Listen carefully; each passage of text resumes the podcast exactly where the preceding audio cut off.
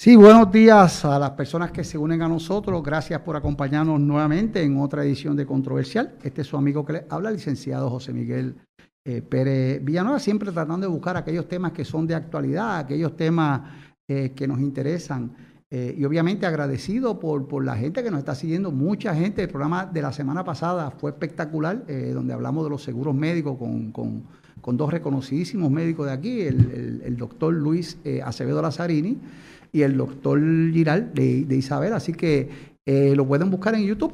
Recuerden que Sistema Asesoría es una plataforma de información. Síguenos y dale like en Facebook y YouTube.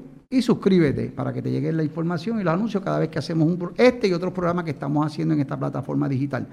Eh, estamos en Instagram, estamos en Twitter y usted nos puede escuchar también a través de Spotify, de Apple Podcast y de Google Podcast. Bueno, amigas y amigos, eh, así que los programas nuestros puede buscar cuando usted quiera, cuando se le haga cómodo, en, la tranquilidad de su casa. Si nos busca en YouTube o en Facebook, también lo puede pasar a su televisor, que ahora se puede hacer eso y lo puede ver también en pantalla eh, mucho más grande que en, el teléfono. Eh, esta semana tenemos otra vez un asunto de interés público y es que en este fin de semana particular, que es el último fin de semana de octubre, eh, hay una situación con la policía de Puerto Rico, un reclamo, eh, un reclamo justo que está haciendo la policía de Puerto Rico, esto, y eso ha provocado una serie de, situaciones, particularmente con la, con la ausencia de muchos policías. En el día de ayer no sabemos todavía cuántos serán, pero ayer eran casi 2.000 y creemos nosotros que esto entre hoy y mañana va a ser 4, 5, 6 mil dólares, porque honestamente el reclamo es justo. La policía, para que la gente sepa, por disposición de ley no pueden irse a huelga. Eso no quiere decir que no tengan derecho a protestar y que en algunas ocasiones una protesta eh, de brazos caídos tiene el, casi el mismo efecto que una huelga, pero no es una huelga. Y de hecho los policías no se fueron a huelga, no están faltando porque están de huelga ni de brazos caídos. Lo que pasa es que hay un fenómeno que se llama the blue flu, que es cuando la otra vez las policías faltó muchísima gente esto a sus trabajos y entonces le pusieron el nombre del, Blue Flu, o sea, del, es como del catarro azul. Y entonces para hablar de otros temas y del tema más importante que tenemos en, esta, eh, en este día, en este programa, que es que vamos a hablar de una situación también que está afectando mucho particularmente al consumidor, que son los bloqueos que está haciendo la Policía de Puerto Rico, los puntos de cotejo, si son o no son ilegales los, los, esos cotejos que usted puede, puede hacer si... Eh, si le dan, le expiden un boleto. Nosotros hemos invitado a un amigo ya que nos ha acompañado, no en uno, en varios programas, eh, y, hemos, nosotros hemos acompañado también en la, en la universidad a dar alguna charla de, de, de, derecho, de algunos aspectos de derecho, a un oficial retirado del orden público, tuvo 20 años en la Fuerza Policíaca de Puerto Rico y tuvo un montón de años trabajando como patrullero y cuando eh, a la persona que va a presentar, cuando usted pasaba por la 111, más vale que se portara bien, porque si no, ese ojo de águila lo paraba. Y bajaba con el libro, y con el libro este, no tenía muchas eh, posibilidades. Así que, sin más preámbulo, voy a presentarle a nuestro amigo, ex oficial, profesor, yo creo que está a tiempo completo ahora con la Universidad eh, Ana Geméndez, ¿correcto? buenos días, licenciado, saludos. al señor Edwin ah, Cordero. Saludos, licenciado. Buen día, buen día, Alejo. Buen día, Francis, que nos acompaña aquí la mañana de hoy, al público. Alejo y, a, y Joel Mina, que acaba de entrar. Ah, ok, ok. Y al público que nos escucha.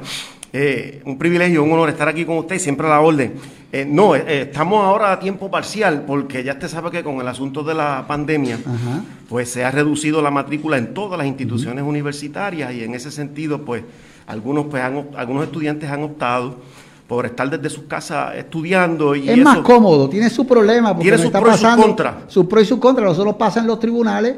Este, yo, por ejemplo, yo una vista que sea una vista de seguimiento, yo no tengo problema en verla digital, pero los casos no me gusta verlo en digital porque no es lo mismo un interrogatorio. ah, exacto, no es lo usted tiene la persona y la tiene. en, un, en, un, interrogatorio usted evalúa también el demeanor de ese testigo y eso es vital para poder determinar una u otra cosa, ¿verdad? Es correcto. Así que nosotros pues... pues por eso estamos entonces a, tiempo parcial, en lo que eh, las aguas vuelven a su nivel. Claro, eh, claro. Pero ya gracias, gracias a Dios ya la cosa parece que está enderezando. Yo estimo que quizá para enero ya la cosa debería estar casi casi en la normalidad. Así que usted tampoco deje de usar su mascarilla, no deje de ir a vacunarse si usted prefiere vacunarse. Y si no se vacuna, pues mire, cuídese porque si usted se contagia, va a contagiar lo suyo. Y, y, y demás está decir los desastrosos efectos secundarios que tiene. Una vez usted sale, le da COVID y una vez este, usted sale de esos efectos, conozco muchísimas situaciones donde, donde han sido los efectos desastrosos. Y si su salud está comprometida con alta presión, con diabetes, este, con alguna enfermedad. Sistema eh, inmunológico. Sistema inmunológico, mire, cuídese porque, porque la cosa no es de amigos y ya tenemos tres mil y pico de personas muertas en Puerto Rico, tenemos más de ciento y pico mil que han estado contagiados y se han salvado muchos, pero hay efectos secundarios, gente que no puede andar, gente que tiene problemas de respiración. Eso lo escuché del alcalde de, Isabela, que todavía está haciendo ejercicio, pero todavía se le hace un poco eh, difícil las rutinas que tenía. Digo, las secuelas que le deja. Es correcto, es correcto. Entonces, eh, para iniciar de lleno ya, primero que nada, vamos a hablar un poquito, un ratito aquí de, lo que está pasando con la policía, porque usted mejor que nadie sabe, porque usted fue de los bendecidos, que se retiró cuando todavía las pensiones... Fui afortunado, licenciado. Fui afortunado, fue afortunado. Los que se durmieron los tres segundos, los que, los que no pudieron, los que pudieron irse y no se fueron, pues eso ahora tienen un problema, que es, la situación. Usted está hablando específicamente de la ley número 70 del año 2012, eh, que se aprobó en ese entonces, y ahí pues se nos dio la oportunidad a los policías que cualificaran eh, de acuerdo a los años de servicio, y aquellos otros que pudieran también retirarse, porque tenían algún otro trabajo adicional con que, ¿verdad? Eh, sostenerse. Y aprovechamos, en este caso... Pues, ¿Cuántos policías más o menos se fueron en aquel momento? Yo recuerdo que para varios amigos míos, yo, yo hice la declaración Fue entre policías, bomberos, recursos, entre todas las agencias hubo sobre mil. sobre mil, ¿verdad? Sobre mil. Sobre mil. Y hubo mucha gente que se quedó pensando y pensando, y tengo no solamente y se les pasó el se les tengo amigos que son alguaciles del tribunal que se podían ir con, un, con una pensión de mil y pico, mil cuatrocientos, mil quinientos dólares. Que no es mucho. Pero, no estaba mal. Pero no estaba mal. Para lo que viene no está mal. Para lo que viene, porque ahora actualmente lo que hay es que tiene que trabajar eh, ese policía o ese empleado público sobre 30 años de servicio, eh, posiblemente ya tenga sesenta y tantos años de edad y las energías del cuerpo, humanamente hablando, y los ya son los mismos. Uno quiere cogerse menos riesgo porque uno quiere llegar a su casa. Este, tiene uno quizás el ímpetu ese de llegar y, y agestar a todo el mundo y eso, pues entonces le va bajando porque ante, el efecto la gente está tan mal en la carretera y está peligrosa la carretera, está muy peligrosa. Y entonces, pues, el que no aprovechó esa oportunidad en el año 2012, pues ahora pues tendrá que quedarse hasta que cumpla uno de los dos términos, ya sea por edad o por años de servicio. Y lo peor de todo, que lo que va a recibir es una miscelánea en comparación con lo que se ofreció en aquel entonces, que hasta plan médico nos dieron por un año. Pero lo que se, lo que se, ¿cómo se dice? Una de las que le queda de consuelo, eh, Edwin, es que eh, ahora cotizan para el Seguro Social, que el Seguro Social tiene la ventaja también de que tiene el Medicaid, que es la parte buena, porque es un buen seguro médico, ese nadie se ha quejado de ese seguro médico. Este y que le van a empatar un poco con la pensión del Seguro Social, pero obviamente tiene que trabajar, o sea, si no trabaja, si trabaja cinco años no te dan nada. tiene que trabajar como, como 20 años fuerte para, para, para tenerle derecho a que te den un retiro de mil, quizás mil doscientos dólares, mil trescientos dólares y empatar entonces eh, con esto. Partiendo de esa línea, partiendo, de esa, línea, cuando yo trabajaba ahí en la policía, para ese entonces la policía no, no pagaba el seguro social. Sí, señor. Ni por suerte, nadie de gobierno. No, no, claro, claro. Por suerte, pues como yo trabajaba en otra institución universitaria, aquí en Aguadilla, has acumulado, has acumulado. Pues ya, no, ya eso estaba pago. Ok, pues, gracias a Dios. Eso es importante. Ahora lo que falta es tranquilamente llegar a la edad. Claro. Y en el caso de ustedes que están eh, trabajando en una, eh, en una universidad, en un centro docente, pues tú no tienes problema porque ahí no, los profesores no se retiran porque mientras más tiempo pasa, eh, digo, se pueden retirar, pero el profesor a veces pasa el tiempo y a los 70 y 75 están dando clases porque son más sabios.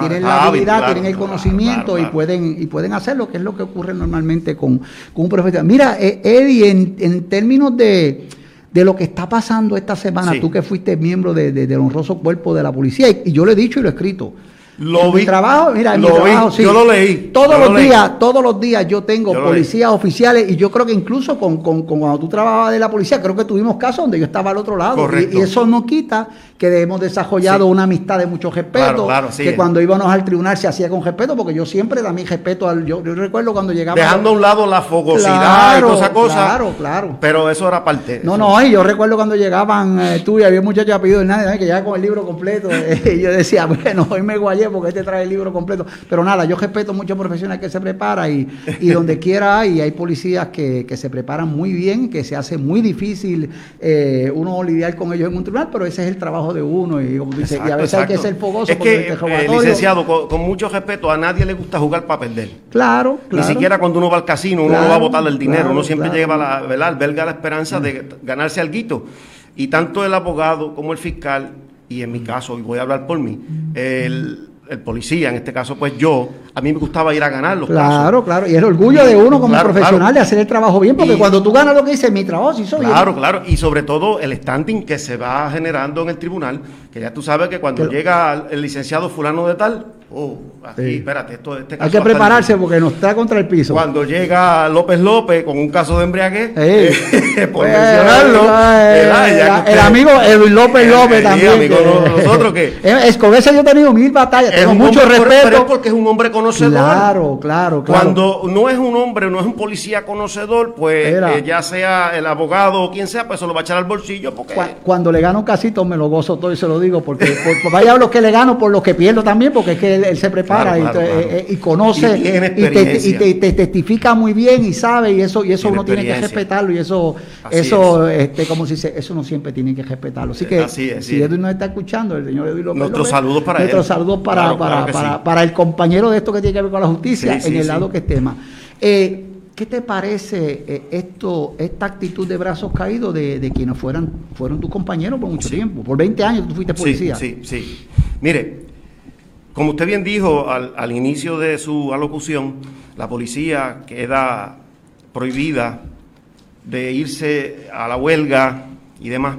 Además de que existen los reglamentos y las leyes de la policía que aunque no van por encima de la constitución, que protege cualquier eh, deseo de un empleado público irse a la huelga y demás, pero es que no hay otra forma de poder eh, hacer valer los derechos y que se honren el sacrificio. Y llamar la atención El- sobre todo es que el pueblo sepa por qué Ah, está pasando Ahora, yo voy como usted me hace las preguntas a mí, yo le voy a hacer una pregunta a usted. Ajá. ¿Qué otra alternativa usted le ve que no sea esta? Ninguna. La desobediencia civil, que, que si tú me dices a mi Pérez, la policía está en huelga, no. Están en un acto de desobediencia civil porque se han puesto de brazos caídos, eh, contrario eh, a lo que se supone que haga, que es que estén en los cuarteles atendiendo. Y mucha gente diría, mira, pero es que eso es contrario al principio de Dios. Mire, pero recuérdese que ese policía es un ser humano, que tiene esposa, que tiene hijos, que quiere retirarse dignamente un día.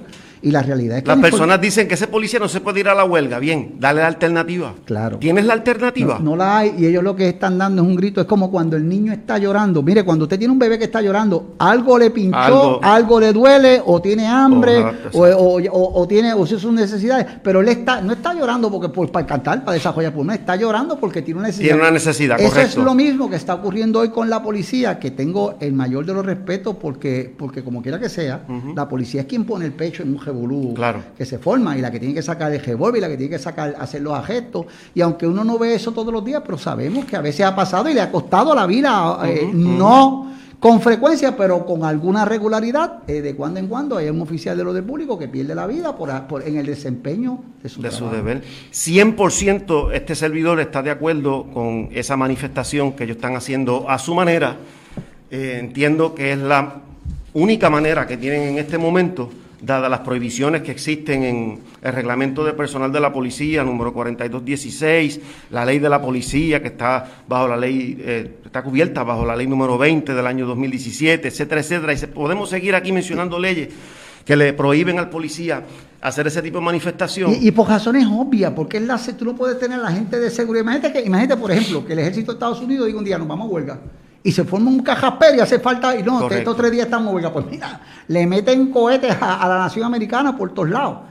Así que la policía tiene un, no como el ejército, pero tiene una función similar, que es la de proteger, la de velar, la de, la de, la de, la de, la de investigar y erradicar los casos. Los casos si vamos a hablar eh, básicamente de en una analogía, usted sabe bien que cuando los maestros de Puerto Rico de alguna institución pública no están de acuerdo con algo, en, el pago, en algunos beneficios adquiridos, etcétera, etcétera, ellos le ponen una cadena a la escuela y, un candado y, nadie va y se acabó. Y en las universidades igual. Exacto. Si los de la Autoridad de Energía Eléctrica no están de acuerdo con algo, se van a la huelga. lo han hecho muchas veces. Y lo han hecho muchas veces. Autoridad de Acueducto y Alcantarillado hacen lo mismo. Y así todas las agencias. Pero ¿de qué otra manera o qué otra alternativa tiene la policía? Pues ninguna. Lo que sí es que es notable por lo menos cuando yo venía de, mi casa para acá, eh, la ausencia de esas patrullas que, como usted dijo también al, inicio, yo estaba siempre en esa 111 y había que pagar el peaje para pasar por allí. Sí, sí. Ahora, pues, eso no, sé, en estos días, ayer, ayer y hoy, y yo creo que hoy mañana va a ser, porque el problema, mire, no lo he visto. hay otro problema, eh, Cordero, que es el siguiente, que la gente no se ha puesto a analizar que la policía de la Fuerza de la Policía de Puerto Rico hoy día tiene creo que tiene, ¿cuánto? 10 mil, 11 mil policías, cuando eran como 20 mil. Sí, cuando, yo, cuando yo estaba habíamos 20 y pico mil. Pues claro, 20 y pico mil. Entonces, cuando usted le quita la mitad, pues mire, es la mitad de los patrulleros, es la mitad de los investigadores, es la mitad de la gente que, eh, ¿sabes? Que eso es otra cosa. Y obviamente con las con lo que están ahora mismo ofreciéndole para que usted vaya a la policía, entre a la academia, tampoco es atractivo, porque porque el que va a entrar dice, pues mira que yo voy a entrar toda la vida, este voy a estar 30 o 40 años y no, y no, porque una persona de 20 y pico de años tiene que esperar hasta los 66, 67 cuando le toque para, para Está fuerte en un sitio que tiene riesgo a unos precios de su salario, que esa es otra cosa totalmente irrazonable. se, monta un avión y a, la patada mínimo se le duplican el sueldo, a la patada. Usted mencionó algo de la palabra riesgo. Respeto mucho a los de la Autoridad de Energía Eléctrica, de Acueducto, los maestros y todas las agencias que brindan servicio, Departamento de Corrección. Pero mire, Vamos a empezar con un año, en enero. El Día de Reyes, los maestros... Están en su casa. Están en su casa. La policía está escoltando diferentes actividades. Sí, señor. Ese policía... Esos días tienen las manos Ese policía no comparte el Día de Reyes con sus hijos, con su familia. Cuando después llega Semana Santa, la semana completa, como la, el área, por ejemplo, aquí el área oeste se abarrota, las playas y demás. Turismo interno. Le suspenden los días libres a los policías y las vacaciones para enviarlos a reforzar en turnos a veces hasta de 12 horas o más, mientras que esos otros servidores están en su casa. Cuando llega el verano, la época de verano, a los policías muy pocos le dan vacaciones en verano porque hay que reforzar en las playas, en las diferentes actividades. Cuando llega Navidad, el día 25 de diciembre, el maestro y los otros empleados públicos lo pasan en su casa. El policía está trabajando. Cuando llega una tormenta, que en Puerto Rico aquí eso es la orden del día, en, la época de, en la época de julio noviembre, tan pronto Adam Monzón se activa, le suspenden los días libres a la policía. ¿Eh? Y ese policía se tiene que alejar de su familia, él tiene que cerrar las ventanas de su casa, irse a trabajar con hora de entrada, pero no tiene hora de salida.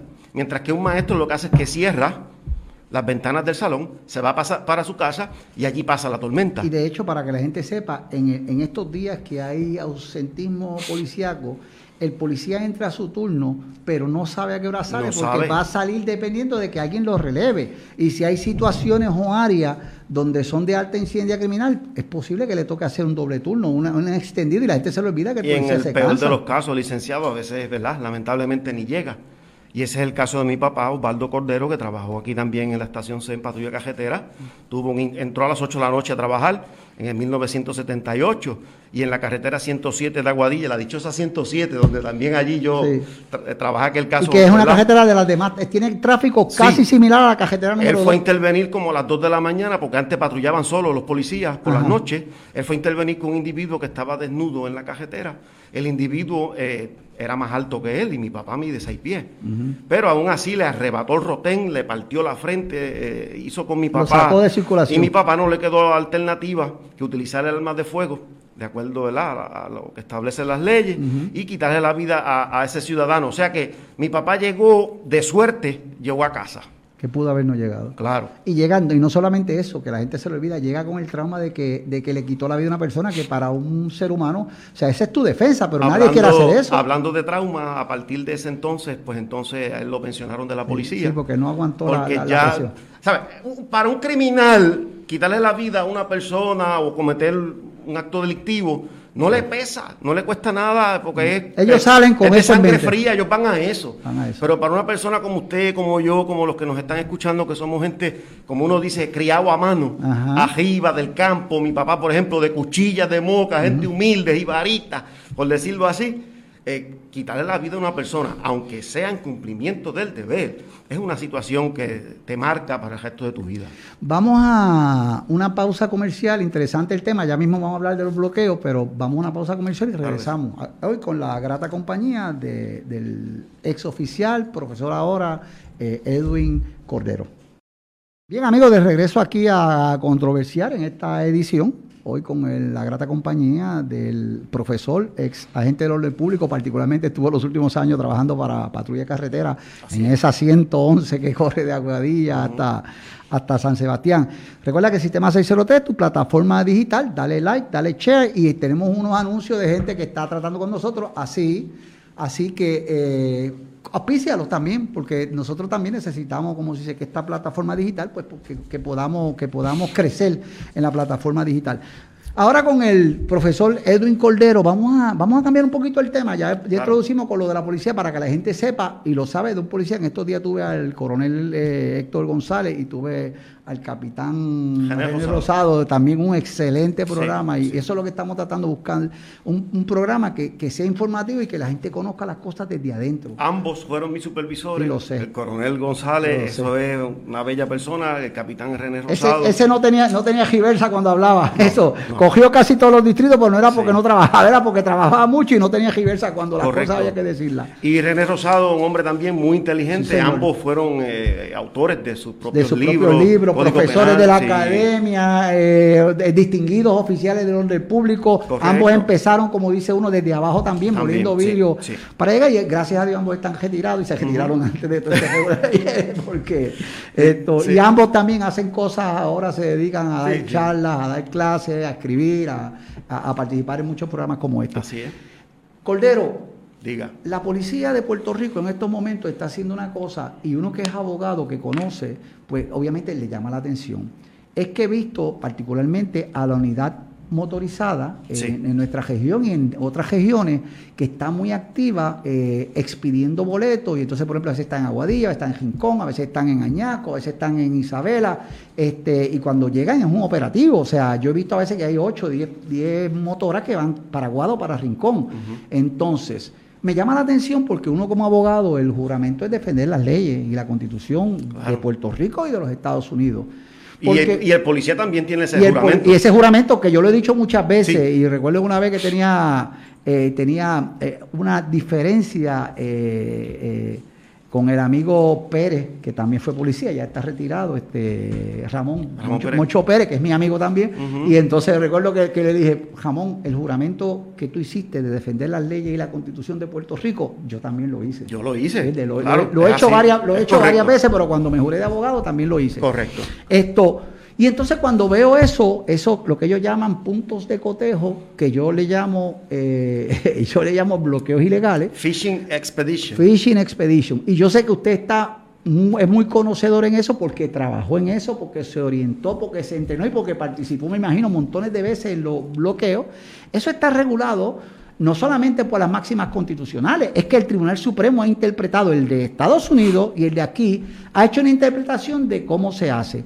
Y aunque yo no quiero meterme en el trabajo de la policía, y yo soy pro policía, pro ley y eso, a pesar del trabajo que hago, pero también tengo la obligación, eh, que es una responsabilidad profesional y ética que tengo, de que cuando las cosas están malas tengo que llamar la atención. Así es. ¿Qué está pasando con eso de la motora? Porque según yo lo he visto, yo sé que usted lo ha visto porque este tema lo hemos discutido en otros programas. Y somos de aquí, del mismo área oeste. en algún momento hemos pasado por ahí y lo hemos visto. Claro que sí.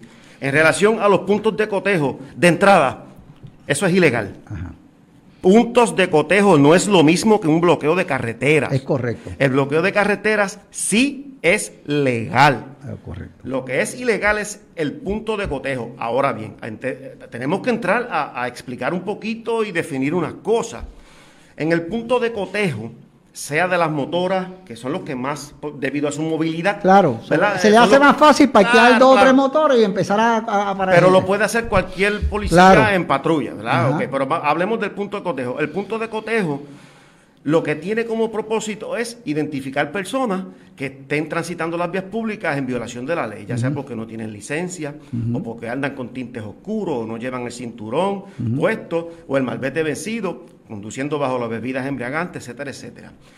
Lo que estriba aquí mayor, eh, eh, principalmente la diferencia grande entre bloqueo de carretera y punto de cotejo, que eso de punto de cotejo no está legislado, eso no, hay nada en relación a eso, excepto si hay algo, hay algo sobre su ilegalidad, de eso sí hay.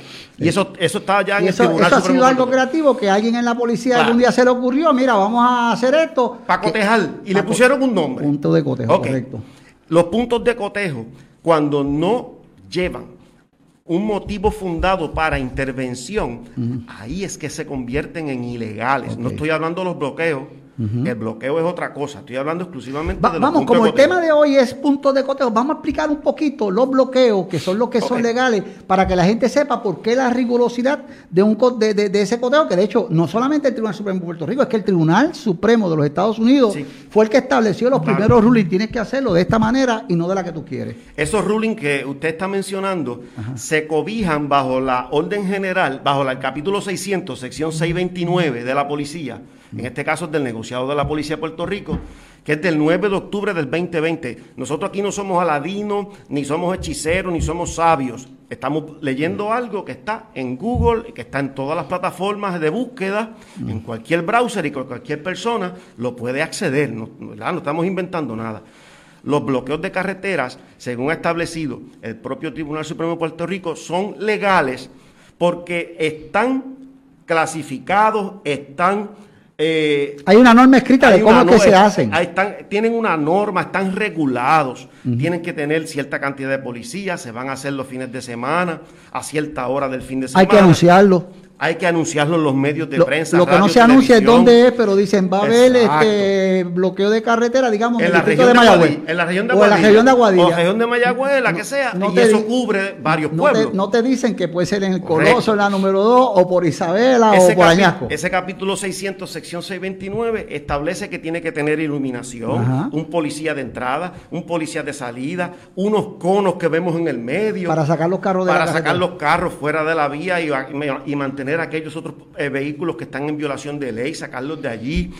Mira, hay, una cosa que, claro, pero una de las cosas que hace para quitarle al policía lo que podríamos llamar el prejuicio que pueda tener el policía, porque mire, usted policía está en la cajetera, usted sabe que si usted ve un cajo viejito con los tintes negros, que está en la juega, está, está, bajita, usted sabe que la posibilidad es que está delinquiendo o tiene los cristales malos o el banquete está vencido, algo puede pasar. Puede pasar porque normalmente en ese tipo de intervención, cuando algo usted consigue. Correcto. Entonces, en, en los roadblocks, en los bloqueos de carretera, para empezar, que es una cosa que la gente sabe, la regla es que ponen un policía. Y ellos van a decir, mira, cada, por ejemplo, cada 10 o cada 15 carros o cada 20 carros viene para adentro. Y el policía que está en la entrada mirando lo que está, lo único que, que trabaja que tiene es contar 1, 2, 3, por ejemplo, si son 15 o 20, 15, tú vas para adentro. Y vuelve 1, 2, 3. O sea, eso le quita la total discreción para evitar el prejuicio ese. La selectividad. Se evita la selectividad. Eso es lo que hace ilegal. Y ahí es que llega el ciudadano y dice,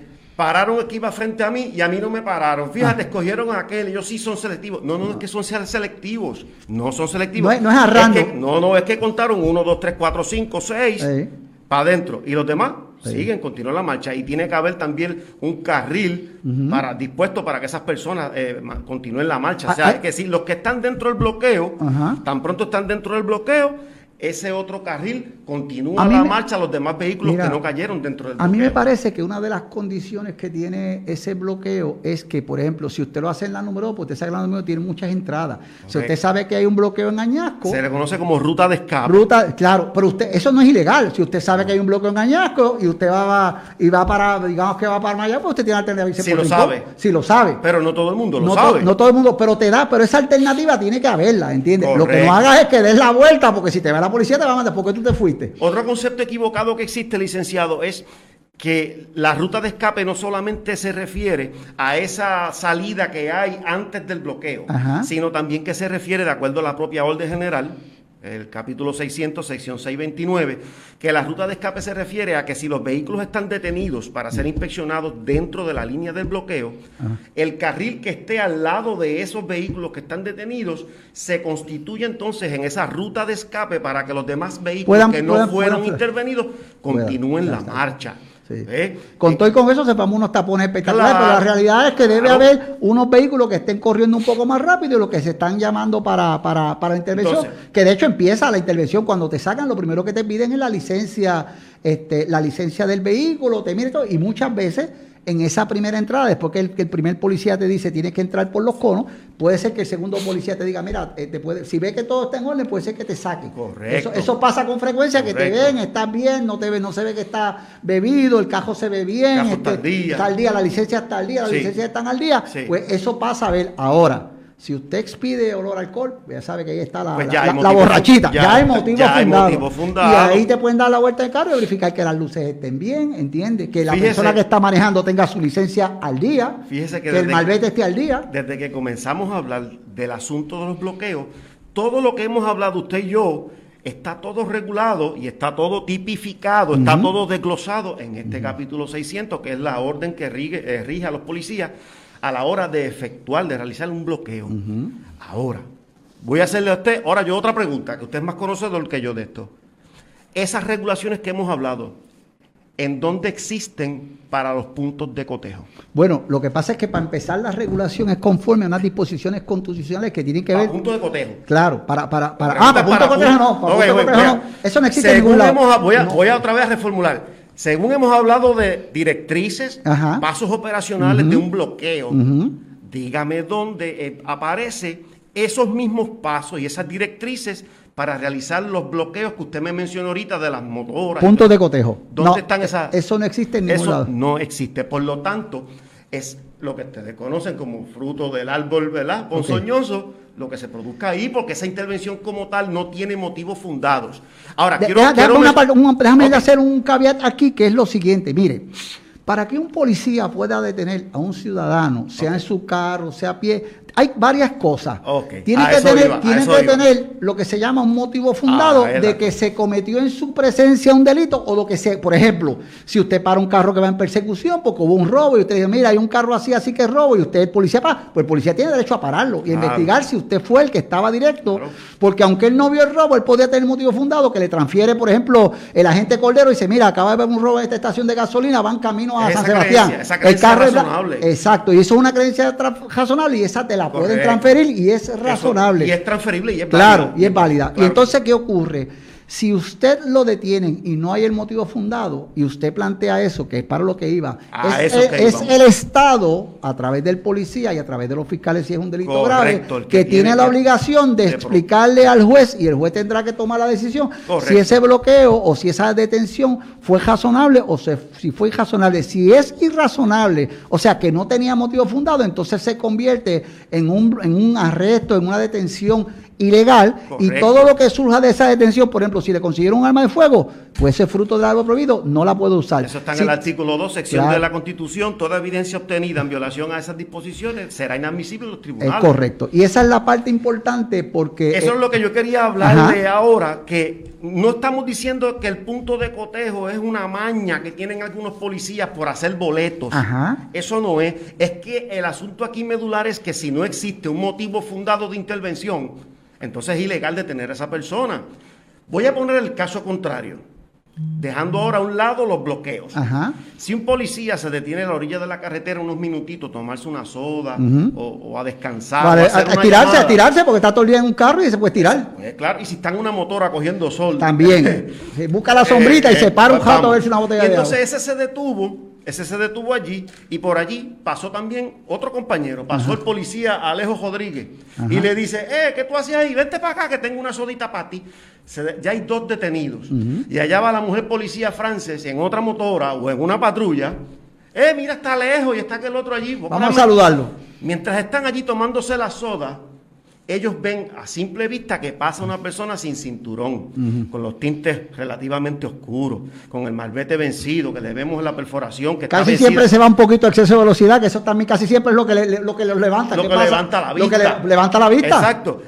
En ese caso, como ya vimos la infracción, porque están detenidos tomándose una soda, no haciendo un punto cotejo ni haciendo un bloqueo. Sí, sí. A simple vista vieron la infracción que pasó frente a ellos ya entonces sí tiene motivo, fundado, para intervenir. Mira, entonces, hay, una el, que va, el, que va, subiendo los bellos tres tomándose la soda dice, mira, allí los policías tienen un punto cotejo. No, eso, no, es, Eso no, eso no es. Fue que se pararon como tienen derecho claro, a tomarse una soda o a descansar unos minutos y vieron una infracción. Claro. Pero eso, eso es lo fácil de, la, esta conversación, licenciado. Claro. Lo que traemos de esta conversación es que se detienen unos pocos a parar a todo el mundo selectivamente y le dicen buenas tardes, deme la licencia y registro del auto. Y la persona le dice, ¿y por qué? ¿Por qué me detiene? Estamos verificando a ver si su licencia está vencida. Ahí está el error. Eso es el error. Mira, es que Ese, ahí es que está el error. Quería, quería decirte algo, Edwin, es que, y es lo siguiente. Por ejemplo, la policía sabe de qué color es el malvete. Por ejemplo, cuando llega este noviembre, ellos saben, si tú tienes un malvete amarillo, saben que ese no es de noviembre, está vencido. Claro. Entonces la gente dice, pero ¿cómo me vio? Si es, que, yo, eso a simple eh, vista Claro, si el policía está parado y está mirando, que ahí no habría ilegalidad, y está mirando los cajos, él desde allá ve, espérate, este malvete, cuando para, te manda a pasar porque es que ya tuvieron un motivo fundado, porque vio tu malvete que era de un color que no era. Este, ya, ya la detención o esa infracción se convierte en ilegal porque una de las cosas que pasan este, con la policía, que ellos pueden ver, ¿qué cosa ve la policía? De noche, si una tablilla no está clara, pues hay un delito, hay, un motivo, te para, mire, su tablilla no está clara, tiene que cambiarla, pero le voy a pedir un boleto. Y cuando te para, entonces te puede pedir la licencia, los documentos del carro, este, y entonces pues puede proceder. Y todo lo que venga ahí eh, es legal, debería ser legal. Lo que estamos hablando, licenciado, entonces en resumen es que aquí lo que justifica que esos policías se detengan allí a detener personas es si existe un motivo fundado para detener a esa persona.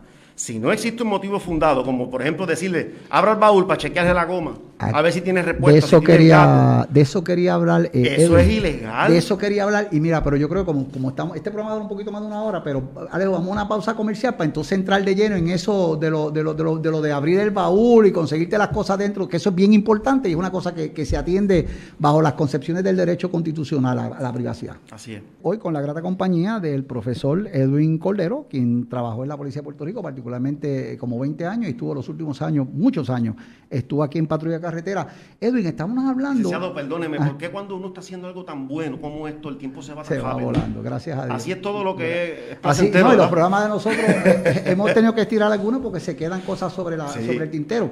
Usted me estaba hablando de que, de, estamos hablando de la intervención del policía de motivo fundado.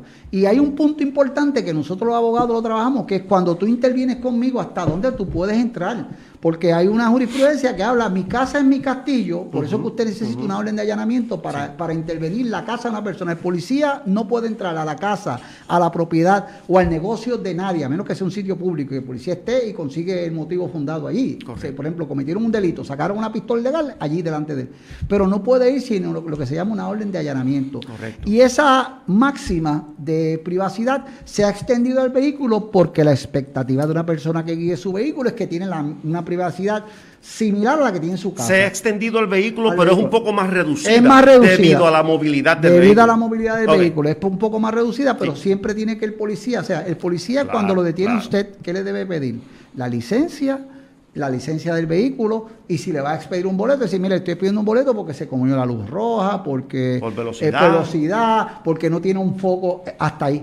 Eso no le da derecho al policía, no le da derecho a registrar el vehículo, salvo que ocurra lo siguiente, que entonces... Que esas son las excepciones. Que son las excepciones. Por ejemplo, dice cuando, cuando vea un arma de fuego o que vea una bolsa de droga, de marihuana... A simple vista. A simple vista. No, es en la gaveta. No es en la gaveta, no es abajo del, de, abajo de, del, asiento, nada, no es en el baúl, mucho menos en el baúl. Bien, bien. El policía no tiene derecho a revisar ninguna de esas cosas y si tiene motivo fundado, ¿qué es lo que tiene que hacer? Ocupar el vehículo. Si tuviera motivo fundado, ocupar el vehículo, hacer, el, hacer el inventario en presencia de la persona. Exacto. Y eh, llevarse el vehículo, entonces que lo chequeen, que lo rompan, que saque la goma, lo que sea, pero tiene que ser, esa es la manera de hacerlo. Eso de que ábrame el baúl para, para ver. Para ver si encuentro algo ahí. A ver si, no, pues no. Eso es Ese es el Fishing Expedition que está prohibido tanto ahí como en los puntos de cotejo, que ya dijimos que son ilegales, y no es lo mismo un punto de cotejo que no está estipulado y no está tipificado en ninguna parte, a un bloqueo. En el bloqueo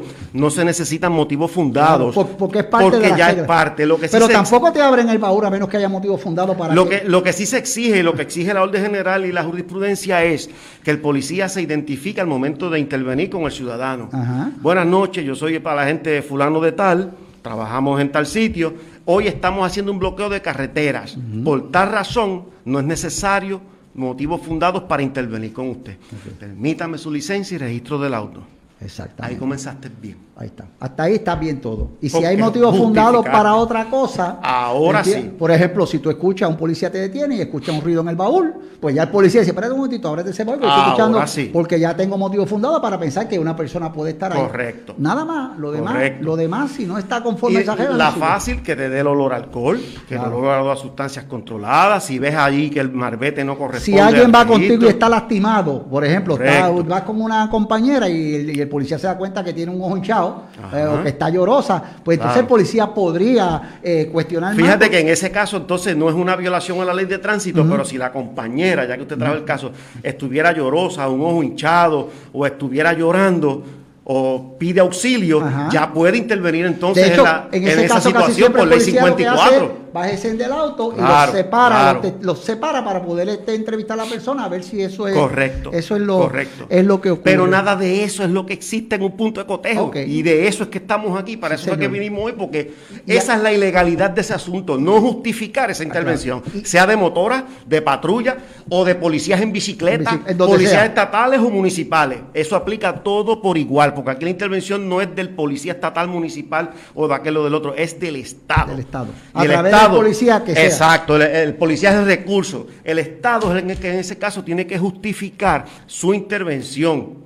De lo contrario, es ilegal. de hecho, para, en derecho se llama el peso de la prueba de una intervención ilegal, recae sobre el Estado. Correcto. El fiscal tiene que pasar su prueba y el juez tiene que decidir si el bloqueo o la intervención o la detención o el gesto fueron legales o ilegales. Y entonces establecimos este preámbulo para que usted sepa lo que es correcto. La diferencia entre una cosa y la otra. Claro, ahora vamos a los puntos de cotejo, como le llaman, todos los policías le llaman puntos de cotejo, y, son cuando usted tiene varias, por ejemplo, varias motoras, varios vehículos, varios policías en un sitio detenido y están discriminatoriamente, selectivamente, selectivamente eh, parando vehículos para intervenir con ellos. Y te puedo decir. Ese es el Fishing Expedition que mencionamos, que es ilegal. Yo, tengo muchísimos amigos policías, y de, muchos de ellos son inclusive motoristas, pero por ejemplo en Aguada, en lo que nosotros llamamos en la esquina de Guelo, que es la esquina cuando tú vas para la playa, en esa esquina, que no tienes alternativa para ningún lado, porque una vez das la vuelta, pues ya, te... En Isabela también se está haciendo mucho. En Aguadilla. Cerca del tribunal, es que en todas partes eso Entonces está, se está haciendo. Entonces te hacen esto que se llaman alegadamente los puntos estos de cotejo, que son totalmente Yo le digo, yo tengo amigos, le digo, epa, tienes otro, tienes un punto de cotejo ilegal aquí, se echan a reír, porque acuérdate que también el policía tiene que seguir una directrices, que a veces el problema no es ni el policía que está siguiendo, es el, el, supervisor, supervisor, que los manda a hacer esas cosas y obviamente... Sí, pero licenciado, si un policía se prepara y estudia y escucha este programa... Correcto. Se dará cuenta de que aunque el supervisor le diga, párate allí y párate y detenga a todo el que pase, si ese policía escuchara este programa y leyera, que fuera autodidacta, que él mismo se preocupara por sí y saber si lo que el supervisor le está diciendo, él no se detenía. y eso es un derecho que tiene el policía. No, yo no voy a hacer esto porque es un acto ilegal. Bueno, es un acto ilegal. Claro. Ahora, a los puntos de cotejo, que es lo que vamos, ¿qué es lo primero que ocurre en un punto de cotejo? Que te van a parar y aquí es que está el problema. ¿Por qué te paran a ti y no hay que viene adelante, no hay que viene atrás? Ahí es que empieza el problema de esto, esa selectividad. Porque le vi los tintes oscuros. Ajá. Pues si le vio los tintes oscuros, pues esa es la justificación. Claro, te paro porque los tintes son oscuros. Estamos bien. De hecho, se supone. Ponle que si da, lo detiene y da 36% cuando la ley exige que sea 35 o menos, pero ese cajo dio 36, lo detuvo, lo dejó ir, ahí no pasó nada. Fíjate que la intervención fue válida. Válida.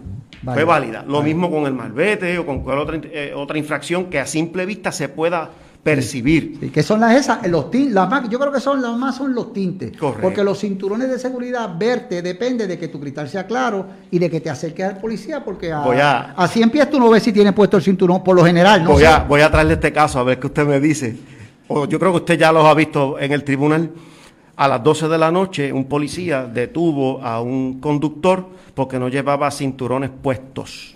El carro tiene 5% de tintes. El motivo de intervención fue el cinturón. ¿Y ahí?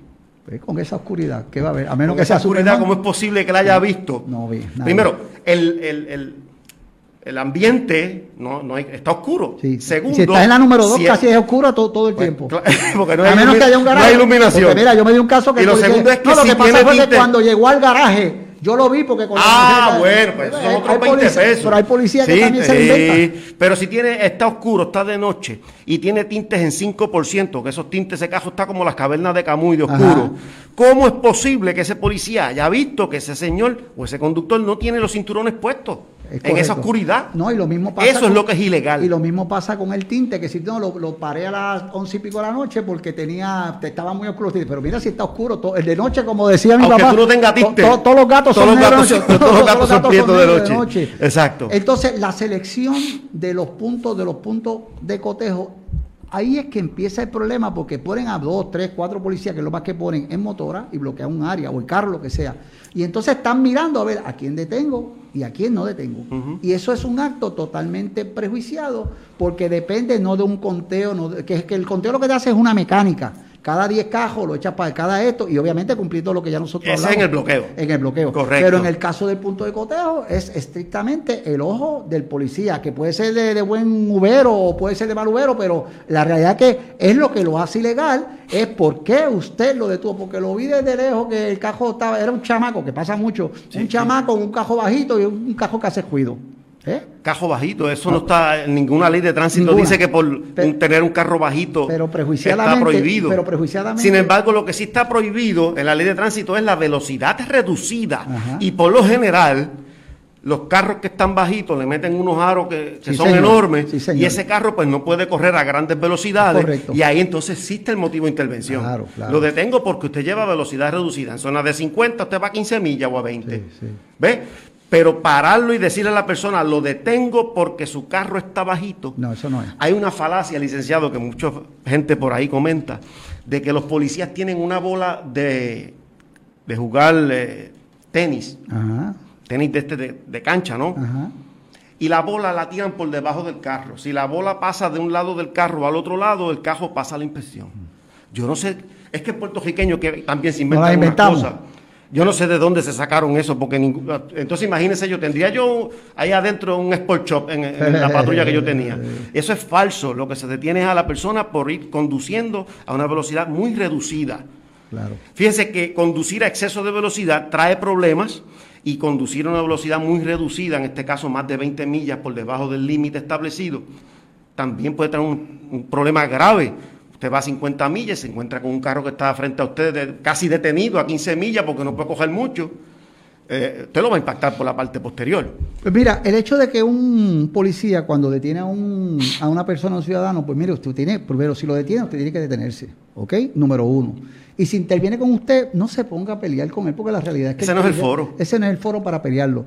Pero usted sí tiene derecho a hacer lo que se llama una revisión judicial o una revisión del boleto, los boletos que le dé usted. Y una de las cosas que usted puede plantear es, mire, yo estoy revisando mi boleto porque el, boleto que me pidieron es ilegal, no es conforme a la ley, no cumple con los parámetros de la ley, este, había un bloqueo ilegal. Este, y eso es lo que el tribunal va a ver, primero que nada, ese bloqueo o ese punto de cotejo, que sabemos que son ilegales, pero va a decir, mira, había un bloqueo ilegal, pues el juez lo entiende, y el juez lo que va a ver es que era un bloqueo, Si era un bloqueo, cumplió con los parámetros, es legal. Si fue un punto de cotejo, no cumplió con los parámetros, ya eso lo hace ilegal. Correcto. Y entonces el policía se tendrá que sentar a, decir por qué tenía motivo fundado y justificar por qué había tres o cuatro policías parando a todo el mundo, porque ese es el problema. Cuando el, cuando el policía te que hablar de eso, el juez va a prender la, va a poner la bandera. Pues, Correcto. espérate, pero aquí lo que había era un bloqueo ilegal y ya eso de por sí le va a dar esa sensación a juez de que, de que este operativo completo ilegal. Una de las intervenciones que mayor controversia trae en los tribunales, y esto usted lo sabe, le consta, son los boletos por velocidad.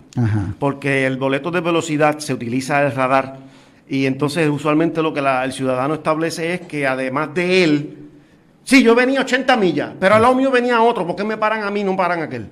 ¿Ve? O cómo el policía sabe que ese carro que va a esa velocidad era el mío y no el que va al lado mío. Y empieza ahí esa controversia y el ciudadano se pone pico a pico con el policía y se pone a pedirle la licencia de radar, que si tiene la licencia, que si calibró el radar. Tampoco es el foro en la cajetera. Ese no es el foro porque el policía no tiene ninguna obligación de mostrarle al ciudadano su licencia de operador de radar. Esa licencia sí se puede eh, mostrar a petición de un tribunal, en este caso de un juez, para que él pueda... descubrimiento de prueba. Claro que sí. Eh, y eso ese, es el foro, no es en la carretera ni nada de ese tipo de cosas. De, hecho, adelanto que en eso de la carretera, el, cuando se hace un descubrimiento de prueba, una de las cosas que se pide es las licencias, otra cosa que se pide es el log de el, registro, el, registro de, la calibración, porque eso no es cuando le dé la gana al policía, eso tiene unos parámetros y se cada cierto tiempo, por ejemplo, yo creo que las patrullas de carretera, creo que todos los días, cada vez que entra un policía, tiene que verificar y regular. Cuando yo cojo la patrulla, yo lo calibro, verifico y anoto en el registro a la hora de entrada, hora de salida, resultado de calibración. Cuando yo salgo, vuelvo y hago lo mismo y hago el mismo procedimiento. Y cuando usted entonces se va a montar en la patrulla que yo solté, después de yo tener las ocho horas, usted procede a hacer entonces el mismo procedimiento.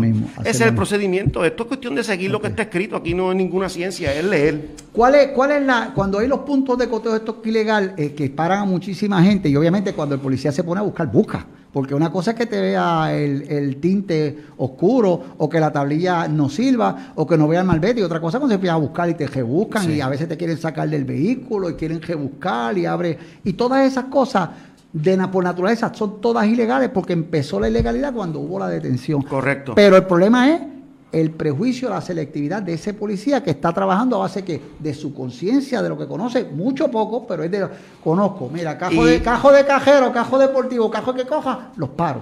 Sí. Ahora, ¿cuántos Mercedes Benz paran? Muy poquitos. Son muy pocos. Y se aprovecha también del desconocimiento, ¿verdad? De la, persona, los ciudadanos no.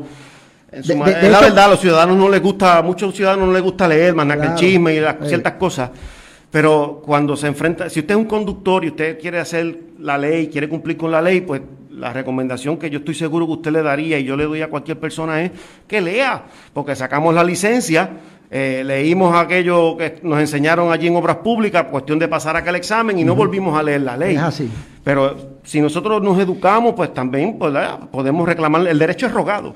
Claro, de, hecho, eh, ahorita hablaste de, la, de los patrulleros en la carretera con la cuestión de velocidad y una de las cosas que uno sí tiene derecho, y de hecho el policía normalmente dice, mire, usted quiere ver el radar, te invita a ver el oh, oh, radar. Oh, sí, eso, está en la ley de tránsito, la ley de tránsito, que es la ley 22 del 7 de enero del 2000, con, sus, eh, ¿verdad? Con, con las consecutivas enmiendas que ha tenido, le exige al policía que le ofrezca al ciudadano que pueda ver esa lectura del radar y si el ciudadano rechaza y no la quiere ver, entonces en el boleto le hace la marquita correspondiente de que rehusó ver la lectura del radar.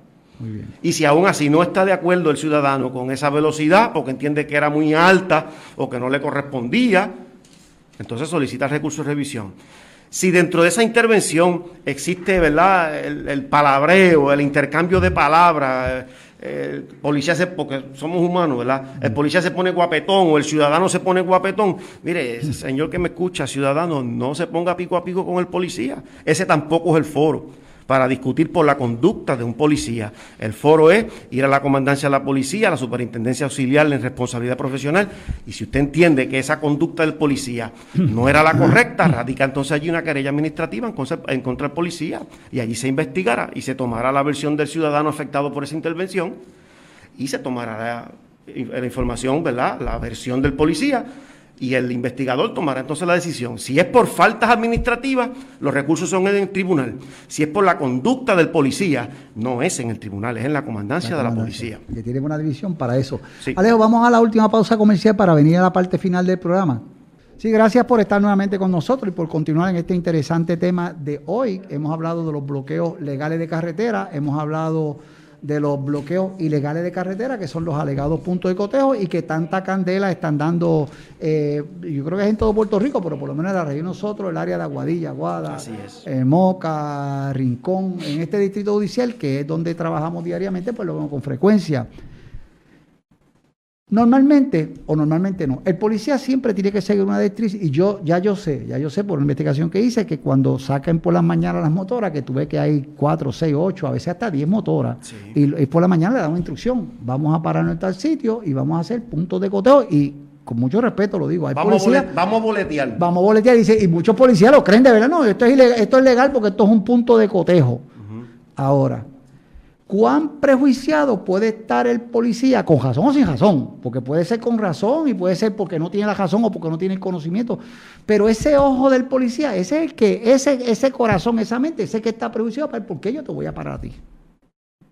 Eh, te espera una respuesta. Es claro. La respuesta es que sí. Okay. De la misma manera que hay personas que trabajan en otras cosas y son prejuiciados, el policía no es la excepción. Es que, por ejemplo, la gente que no le gustan los tatuajes, a veces tiene algún prejuicio que, tiene ah, porque, porque tiene tatuajes. Tiene pantalla, es un títere. Eso es un títere. Tiene tatuajes, eso salió de la cárcel. pero no necesariamente. y hoy día no. y de eso se trata este programa, que ese policía evite esos prejuicios para que no se vea involucrado en un recurso de revisión en el tribunal o no gane una mala fama, lo que hablé ahorita del standing. Sí, señor. ¿Verdad? Porque crea fama y acuéstate a dormir, es lo que dice el refrán.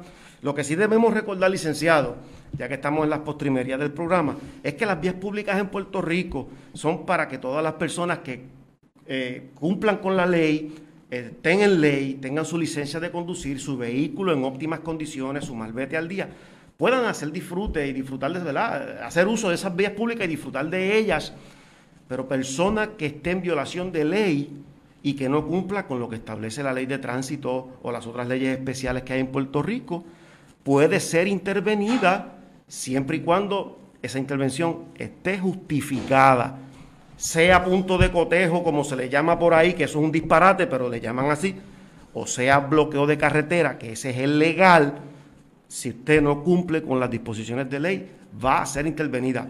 Ahorita estaba hablando con un amigo nuestro por aquí, que estaba, eh, se fue ahora.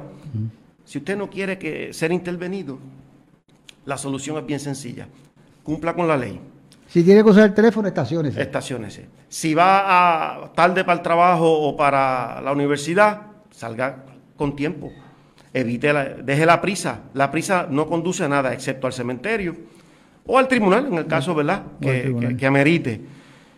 Haga las cosas con tiempo. Si sabe que tiene un examen o tiene que estudiar, pues prepárese con tiempo. Si sabe que entra a las 7 y usted vive en Mayagüez y trabaja en Aguadilla, tiene que levantarse por lo menos a las 6 de la mañana para que le dé tiempo de llegar a ese lugar con tiempo, anticipar cualquier congestión vehicular, pero no pretenda, si entra a las 7 de la mañana y trabaja en Aguadilla, no pretenda levantarse a las 6 y media de la mañana para estar en Aguadilla a las 7. No lo va a lograr. Y, ahí es que va a venir la infracción. Mira, hay unas cosas que son los, lo que yo digo, los no, no, que usted no puede permitir. usted lo interviene un policía, eh, digamos que es un punto de cotejo, no es, un, no es, un, no es el bloqueo de carretera, es el punto de cotejo. Y el policía, vamos a poner que sí le va a expedir un boleto por algo, porque tenía los tintes, porque no tenía cinturón o porque el malvete estaba vencido. Hasta ahí llega la función del policía. Usted no tiene que bajarse del vehículo. De hecho, normalmente la policía pide que no se baje por cuestión de seguridad. Lo que se ponga la mano en el volante. Eso es lo que sería correcto. correcto. Pero para el policía decirle a usted que se baje, que va a intervenir en el carro, tiene que ser porque es testigo de que hay un delito que se cometió o con lo que le expliqué ahorita, se cometió un robo en la gasolinera tal, iba un carro blanco con una persona que se parece a Padre Villanueva por ahí tirando y la descripción se ajusta a ese y la descripción se ajusta al carro y a, la, y, a la, y a la persona. Entonces, si eso le da motivo fundado, transfiero. Pero de lo contrario, usted no tiene usted no tiene ni que bajarse, ni que abrir el baúl, ni que dejar que el policía...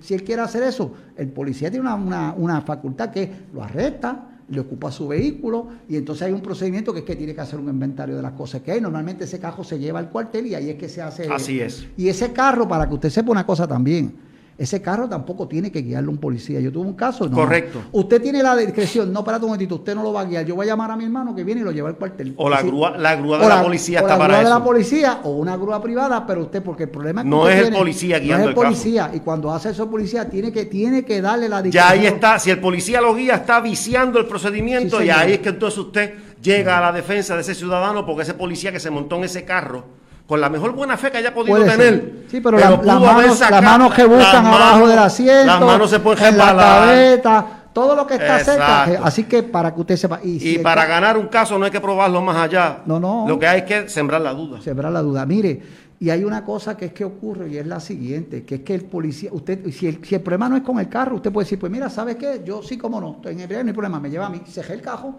no, mi cajo se queda ahí.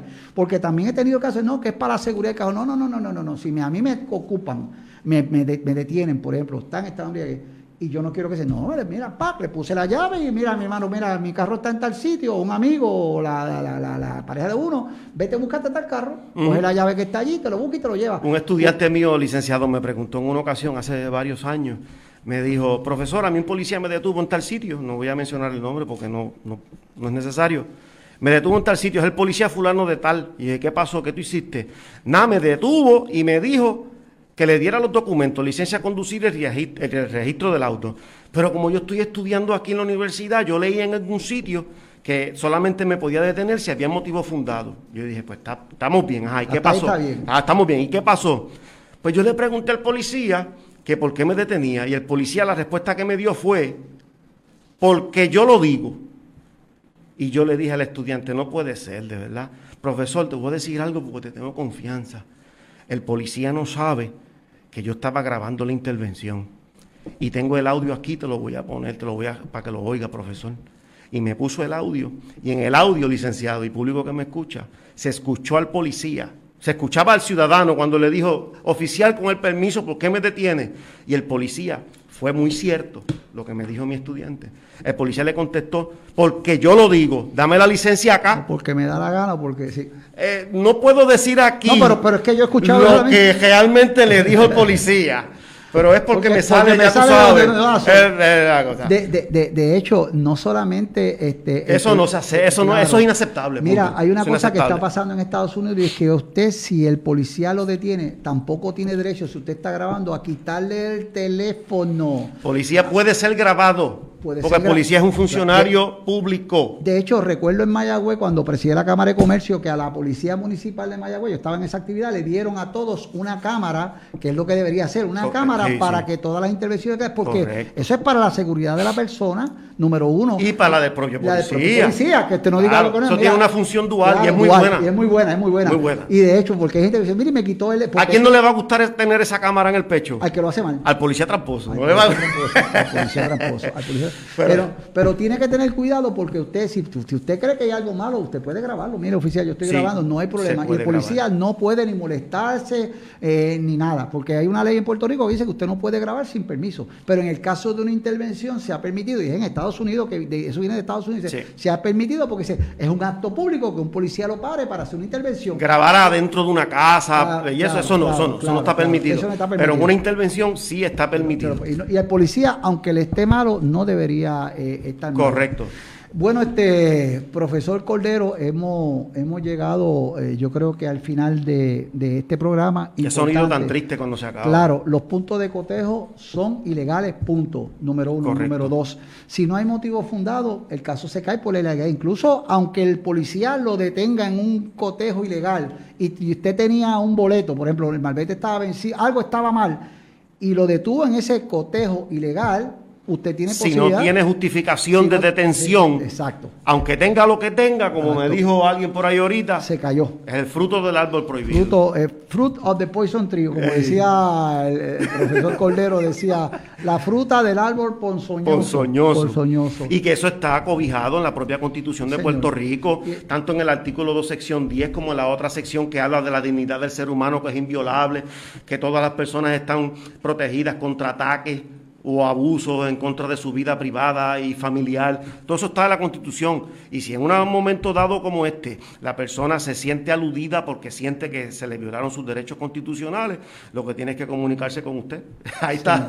O cualquiera de los o con cualquier compañero suyo que, ¿verdad? que trabaje en esto. Así que, pero no estamos aquí echándole fuete a la policía. eso no es. Al contrario. Es orientando para que hagan bien las cosas. Claro. Porque primero que trabajó en la policía fui yo. Yo no vengo aquí a echarle lodo a mis compañeros de, servicio, ¿verdad? Y mucho menos a deshonrar a mi papá, que fue policía primero que yo, ¿verdad? Pero si se hacen bien las cosas, usted se puede retirar dignamente en y no, su y no, momento. Y, no tiene que esconderse cuando se va a dar una cerveza porque lo hizo bien. Exactamente. Y recordemos a los compañeros que nos están escuchando que usted es policía por 25, 30, 30 y pico de años, usted no va a ser policía toda la vida. Toda la vida. Hay gente que se endiosa cuando tiene el poder tiene, y el alma de fuego en la funda. Exacto, dale poder a un mediocre y se convertirá en un tirano. Para que lo conozca. Es correcto. Bien, damas y caballeros que nos acompañaron en este tema tan interesante, este, primero que nada agradecemos la, la visita del, del, amigo, del profesor, ex policía también y patrullero de carretera, don Edwin Cordero, de aquí, de, de, Moca, profesor aquí en Ana Geméndez y en varias universidades también da clase, y ya lo sequeamos con una gorrita de sistema, de sistema 603, que se la pusimos temprano para que la vaya, para que la, para, que la modele. Le agradecemos a la gente que estuvo con nosotros, recuerde que nos puede, puede conseguirnos a través de las redes sociales del sistema 603, está grabado el programa en las redes del licenciado José Miguel Pérez en varias de las páginas está grabado también estamos en nuestro canal de YouTube Así que denos like, eh, síganos allá. Y suscríbase. suscríbase y no solamente eso, nos puede enviar los temas que usted cree que nosotros debemos tocar, como este, como otros temas. nosotros buscaremos los recursos para traerlo para que sea de, entero conocimiento y para que sea del agrado y para que sea de beneficio, que es lo más que queremos. Que al final del camino, y gracias a Dios, los programas que estamos haciendo, la gente aprende. Y eso es lo que queremos, que la gente aprenda, porque vivir sanamente tiene que ver con que todo el mundo tiene que poner su granito de arena. Claro que sí. Gracias a usted, licenciado, por invitarme y traerme hasta acá. y eh, de verdad que es un honor y la pasamos bien, la pasamos bien. El honor es nuestro. Gracias. Que estamos en Instagram, en Twitter y nos puede escuchar en Spotify, Apple Podcast y Google eh, Podcast. Así que nos despedimos eh, agradeciendo la atención de toda la gente que nos ha seguido y que nos va a ver durante la semana. Esto hasta la próxima semana, que todavía no sabemos el tema, estamos trabajando en él, pero vamos a tener otro tema interesante. Gracias, pásenla bien.